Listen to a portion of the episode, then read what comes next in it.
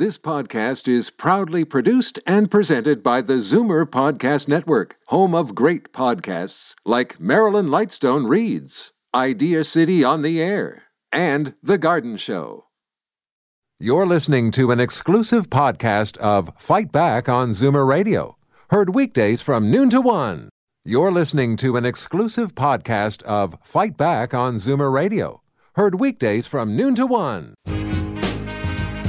Now, Fight Back with Libby Znaimer on Zoomer Radio with guest host Jane Brown. We want our children and all children in this nation to know that the only limit to the height of your achievements is the reach of your dreams and your willingness to work hard for them. Because we want our children in this nation to know that the only limit to your achievements is the strength of your dreams and your willingness to work for them.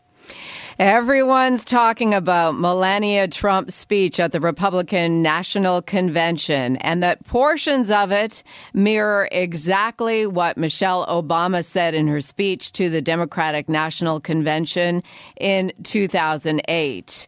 The wife of the presumptive GOP nominee Donald Trump had told NBC before her speech that she'd written it with as little help as possible.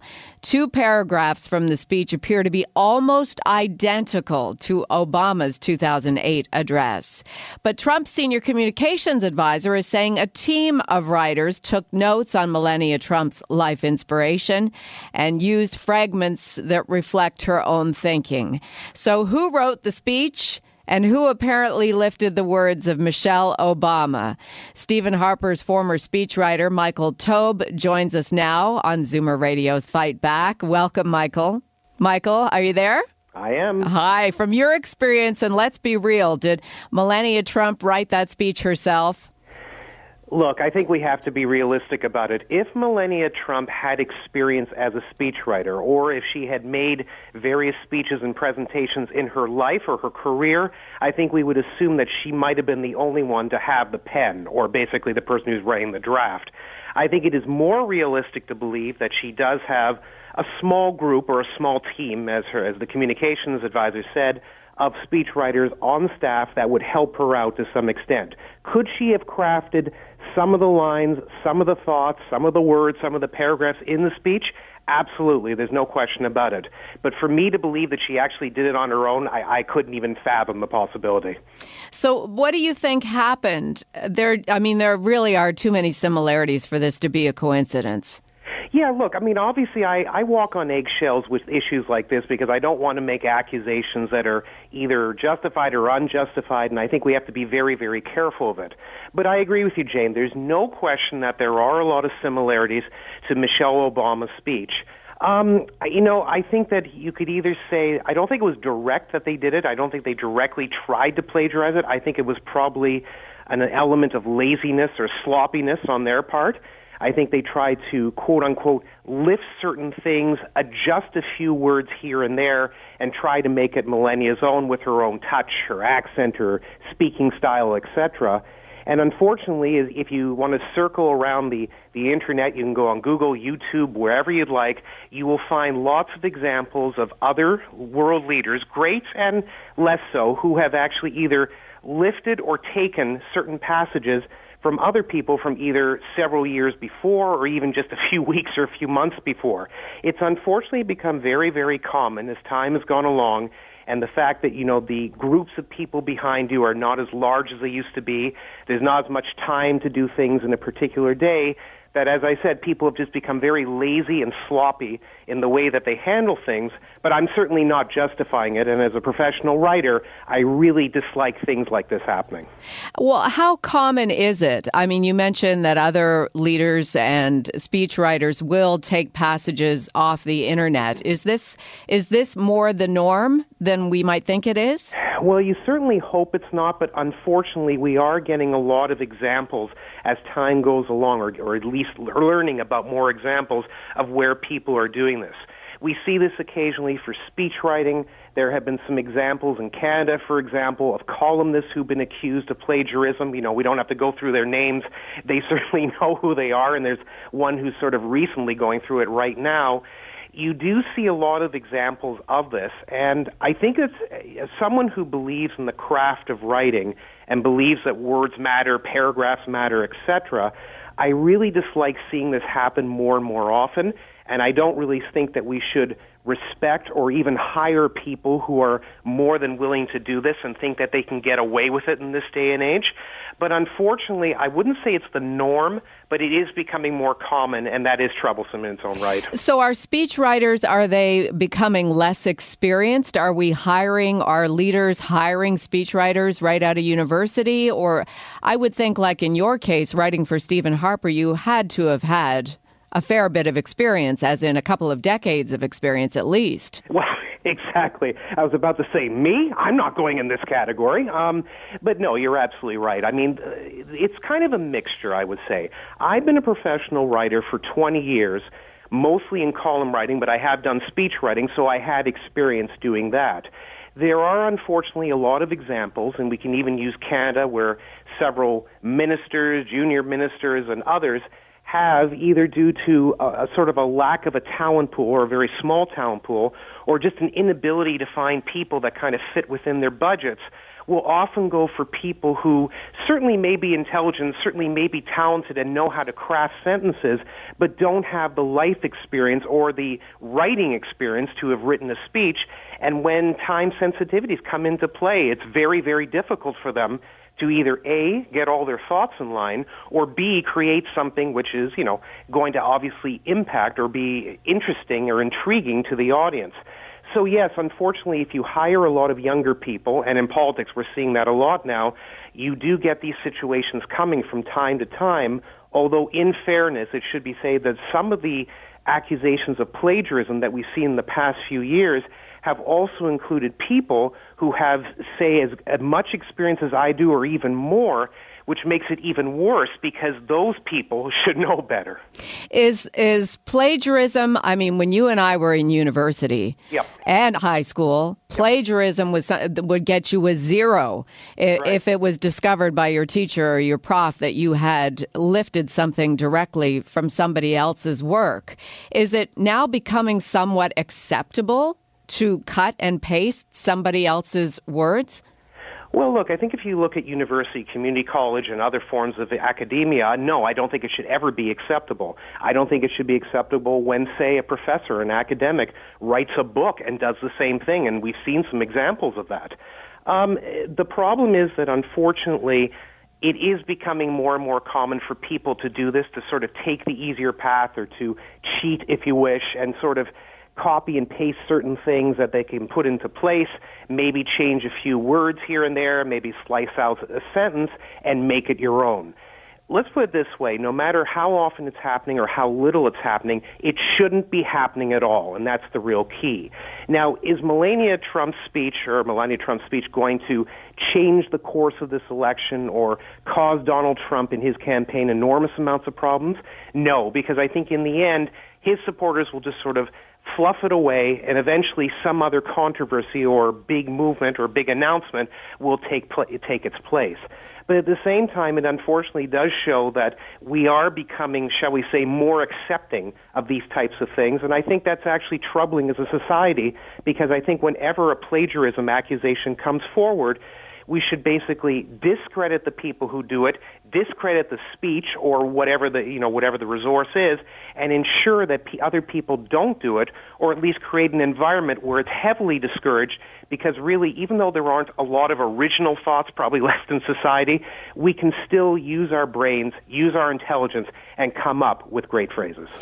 And and this affects people like you and me who write for a living and right. who who take pride in our writing. I, I want to. I'm interested in knowing. I, I'd like to. I'd like them to get to the bottom of this to know what happened because my initial thought was okay. Either somebody inexperienced Googled what first ladies should say at Democratic and Republican conventions, or maybe there was an element of sabotage. Our morning show host Neil Headley talked mm-hmm. about maybe because there's so much discontent within the Republican Party, did somebody do this on purpose to make Donald Trump and his wife look bad? Well, with due, all due respect to your host, that sounds a little conspiratorial to me, and I'm not really big into stuff like that. But I think, unfortunately, it was just more of an example of just sloppiness, and I and we, because we have seen it so often in the United States and Canada and parts of Europe, etc. It's just more believable to me that someone just basically was just on a very time sensitive deadline, clicked and pasted a few things, and even though there was apparently talk that Melania's Trump actually spent five to six weeks on this speech to perfect it, you can almost sort of see the way it was maybe or potentially lifted from Michelle Obama's speech that they probably threw in some things at the very last moment. You know, unfortunately, there's another example going around. It's now floating on YouTube of a former Senator Deval Patrick saying certain things about quoting great lines from speeches from Martin Luther King and others with the term just words being used in it. And a couple of years later, there is President Barack Obama, who is still President of the United States for a few more months, using a lot of those lines, maybe in a different way and maybe in a different context, but repeating all those famous quotes with the term just words in it. The problem is, unfortunately, Jane, that more and more people are doing this, and less and less of us believe that we are actually going to get away with it. Yet, when we're just on these terrible deadlines, people just rush through things, and it's just a sad state of the, our society, and especially for people like you and I who actually care about words and care about our writing it's just it really just creates a very bad name for our industry and we've really got to get it to stop as soon as possible. Now the Republican National Committee Chairman Reince Priebus mm-hmm. said this morning at Bloomberg's uh, Bloomberg Politics events that he would probably fire whoever was responsible for including plagiarized quotes. Yeah. Though he added it all kind of depends on the circumstances and how these things are written.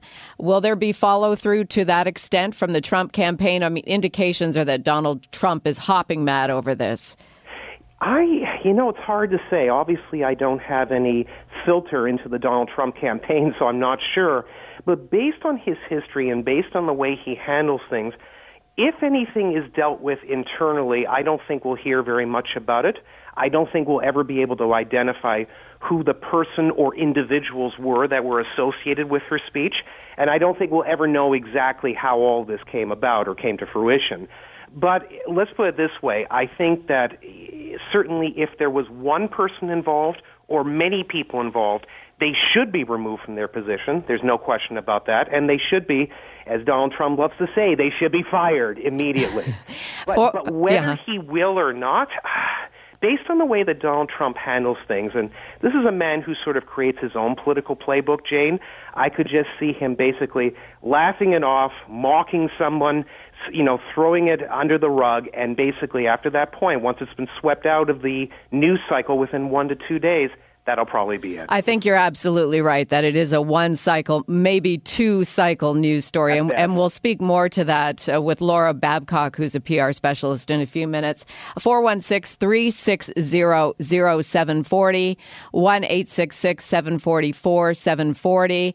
Tony from Lindsay, you're on Fight Back on Zoomer Radio. Go ahead. Hi, hello there. You know, I I uh, came over from Italy in '57, and my cousins came over in the '70s, late '70s. I found that they were trying to learn the English language, and as they did, it, kept on using words that we used.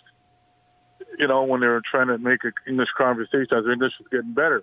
Now, Trump, she's, you know, in a sense, a Europe, uh, I guess a European. I don't know. I guess she's from there. I'm not uh, too familiar with her background, and it seemed like she was trying to use English words to say what she wanted to say in her own language, and sometimes it comes across that way.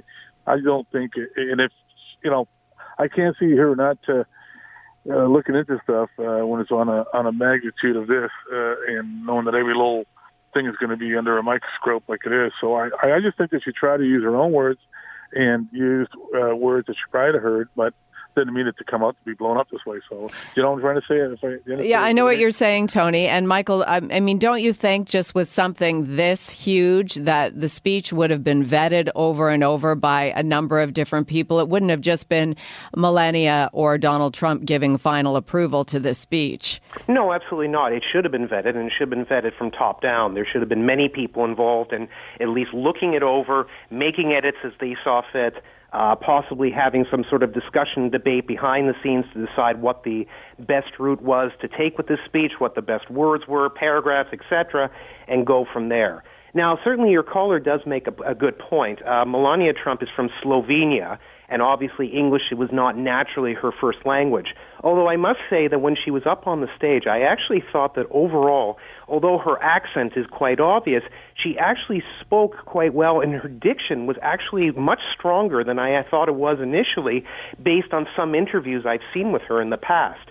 So I thought she actually, eh, basically as a person and as a personality in front of the podium, I thought she actually handled herself quite well. It's just unfortunate that irrespective of what her first primary language is, secondary languages, and all the other things, it's just very sad that unfortunately an accusation of plagiarism has ruined what would have been a pretty good moment overall for the Trump campaign. Right, because it's not easy to get up in front of 35 million people. She's not the one running for office. No. English exactly. is her second language, and I agree with you. I thought her emotion and her diction were quite good, and Yep. you know, uh, separate from the the plagiarism plagiarism issue, uh, it was a it was a good effort, and she did uh, she was quite poised. Yes, a lot better than most people expected, but unfortunately, as we sort of learned in the last federal election with Justin Trudeau, if you set the bar to the ground, you can easily get over it. It's not too hard. And I think a lot of people did that as well with Melania Trump, and she actually exceeded expectations, although unfortunately, based on what happened less than 24 hours later, a lot of that is just going to be forgotten pretty quickly. Michael, thanks so much for joining us. My pleasure, Jane. Have a good day. You too. Stephen Harper's former speechwriter, Michael Taube. We'll talk about uh, the fallout from Melania's speech and whether it will have any lingering negative effects on the Trump campaign. That's coming up next with PR specialist Laura Babcock on Zoomer Radio's Fight Back. You're listening to an exclusive podcast of Fight Back on Zoomer Radio, heard weekdays from noon to one. Fight Back with Libby Znaimer on Zoomer Radio with guest host Jane Brown. Rock and I were raised with so many of the same values. Like, you work hard for what you want in life. The values that you work hard for what you want in life. That your word is your bond, that you do what you say you're going to do. That your word is your bond and you do what you say and keep your promise. That you treat people with dignity and respect. That you treat people with respect. Comparing the speeches of Michelle Obama to the Democratic National Convention in 2008 to the speech given by Melania Trump last night at the Republican National Convention, PR specialist Laura Babcock joins us now. Laura, we're having some laughs today at the expense of Melania Trump, but is this episode going to be a negative for Donald Trump long term? Long term, considering everything else that's going on, no, it's not the biggest story or the biggest negative. But what it does do is it takes the convention off message. And in a presidential campaign, really the only two moments you own are the VP pick and then the convention rollout. So this is bad timing. It took them away from some of the other points and some of the other speakers. So the media today is covering Melania and covering that 7% of the speech that was lifted, as opposed to covering some of the other messages they wanted to get out on their big first night. What was her speech supposed to evoke? In what way was it designed to help her husband's campaign? Traditionally, the role of the spouse's speech is to humanize the candidate. To say, listen, I'm the one who signed up for life with this individual. I'm the one who had children with this individual. If I can trust them, if I know them intimately, then I can tell you that you can trust them. I mean, that's the point of this kind of speech. It's to often tell anecdotes about the individual that wouldn't otherwise be known. It's to really make people feel like, okay, I can trust the man as opposed to just the candidate. In this particular case, she her speech and I am watching the speech of course before hearing the Obama version of the speech that she was that she lifted those those pieces you heard it and you thought wow in a night full of speeches about anger and about Benghazi and and a lot of frustration and a lot of attacks Melania's speech seemed to really lift the mood. It seemed to be a very kind compassionate speech. It was well delivered. It was a big hit until, of course, people found almost a verbatim lifting of those key passages from Michelle's speech, and that, and that took the news cycle away from her success. Do you think that Donald Trump should acknowledge the controversy? Should she acknowledge the controversy? Should they just move on? What what what's the best thing to do in this case? The response that most people have used uh, and will use going forward, because plagiarism happens, is to say either we didn't check it sufficiently and that was our mistake, and we'll make sure we have better vetting in the future. it is to say if the person themselves selected it, I really empathized or I really felt those feelings represented how I felt, but I should have credited the source. That's my mistake. I mean, that's usually how this thing is handled.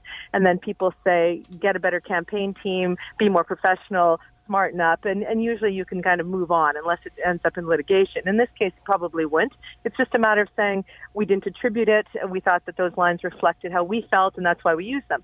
But because the Trump campaign typically tries to double down, then triple down. I mean, they've done everything today, from try to blame it on Hillary Clinton, uh, as though somehow she put those those words in Melania's mouth because the Clinton campaign noticed what had happened.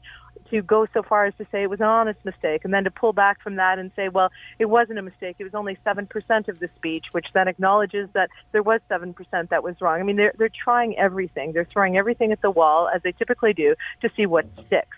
And if it sticks, then they'll move on. But this is how the Trump campaign handles things. It's the same level of unprofessionalism in the way they respond to things as was probably the root of lifting these words verbatim from a very similar speech just eight years before. The fact that they thought they wouldn't get caught is either complete hubris or complete unprofessionalism. Do you think they got caught because of the internet in the days? If it was an eight year gap back in the 60s or 70s when we weren't able to reference things so readily, do you think she could have got away with it? Possibly, but doubtfully. At, at this level, with so many eyeballs. I mean, 20 million or so people watching, many of whom are journalists. They would have figured it out. By the time they got over the moment and the big grand entrance and looking at Melania, they would have figured it out. But it's the fact that it was the same effect speech, the the new guy on the stage, the uh, the guy who needs to be introduced by his wife at that very same moment 8 years prior. The fact that it's if you looked up the speech category, they would both pop up. That's blatant. That's saying I can pull from the exact same speech essentially that that that uh, the Obamas gave, and I can use it in an internet age where people can literally put it side by side on their Twitter feeds, and and it's almost exactly the same. So that's either very bold or very, as I said, it's hubris or it's stupidity or it's unprofessionalism or it's laziness. But none of these things are good for the Trump campaign or for Melania. Let's go to the phone. Zoomer Radio's Fight Back. Jane for Libby. John in Brampton, you have a comment? Yes, I do. Um, I think for the Donald Trump's people, uh, this whole event will rate about six points below uh, the uh, Taylor Swift and Kim Kardashian for the uh, for the liberal machinery, it's manna from heaven. If you put together 500 speechwriters and 250 spin doctors and, and try to put together the world's best speech, eventually you'd be using something that somebody said somewhere, sometime. So I, I don't know if there's ever any way of knowing whether that was stolen or given or accidental. Um, again, uh, if I think if uh, if Donald Trump got up on the stage and said, "I'm not the world's best person," uh, I think God is good. I think all women are very intelligent and should rule the world, and I think the sky is blue. I think the liberals would be on that like a pit bull on a poop. Well, certainly that's never going to happen. Margaret and Kitchener, go ahead.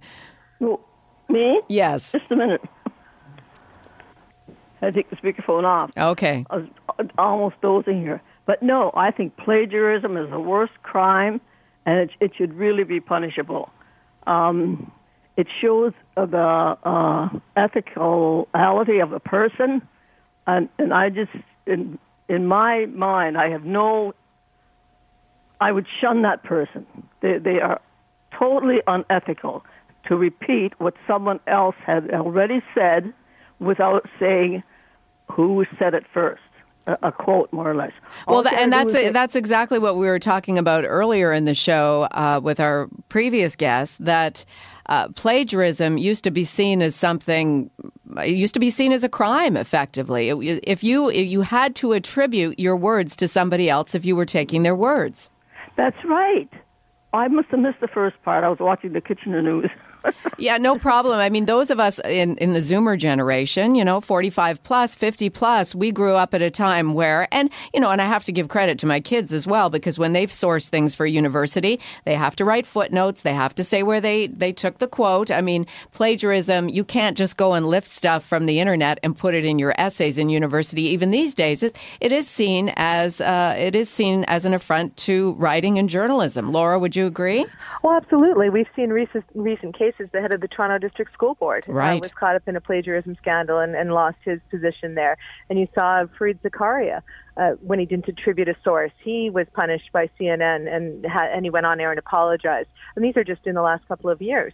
So it's certainly in media and academia, plagiarism is an offense that you lose your credibility, you lose your position often, you can lose your academic standard, you can lose your journalism gig, although it doesn't always happen. Uh, but we do see that. Many people see it that way. What I think is important here is that Trump's base probably are not going to think that this is a big deal. And at these conventions, they're preaching to the choir in front of them, but they also have these rare eyeballs who are, you know, a huge audience, bigger than Trump would normally get on a speech, is watching to really understand what he represents and what his campaign represents. And to your caller's point, it comes down to an issue of integrity. Either someone who wrote the speech didn't have the integrity or, or was intellectually lazy and thought they could just pull that and slap it down on the teleprompter in front of Melania, and in that case, they did her disservice, or Melania was aware of those quotes, and she used them without attribution, which is plagiarism, which goes to integrity. So it goes to the integrity and the ethics of a certain campaign or individual.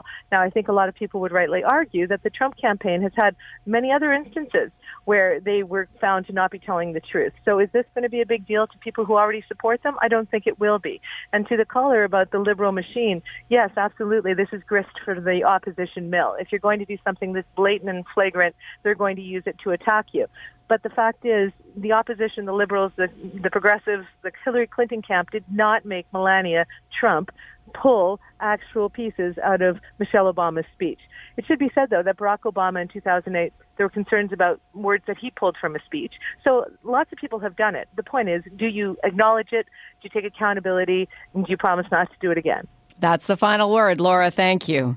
My pleasure. PR specialist Laura Babcock. You're listening to Zoomer Radio's Fight Back. I'm Jane Brown for Libby Znaimer. You're listening to an exclusive podcast of Fight Back on Zoomer Radio. Heard weekdays from noon to one. You're listening to an exclusive podcast of Fight Back on Zoomer Radio. Heard weekdays from noon to one. You're listening to an exclusive podcast of Fight Back on Zoomer Radio. Heard weekdays from noon to one. You're listening to an exclusive podcast of Fight Back on Zoomer Radio. Heard weekdays from noon to one. This podcast is proudly produced and presented by the Zoomer Podcast Network, home of great podcasts like Marilyn Lightstone Reads, Idea City on the Air, and The Garden Show.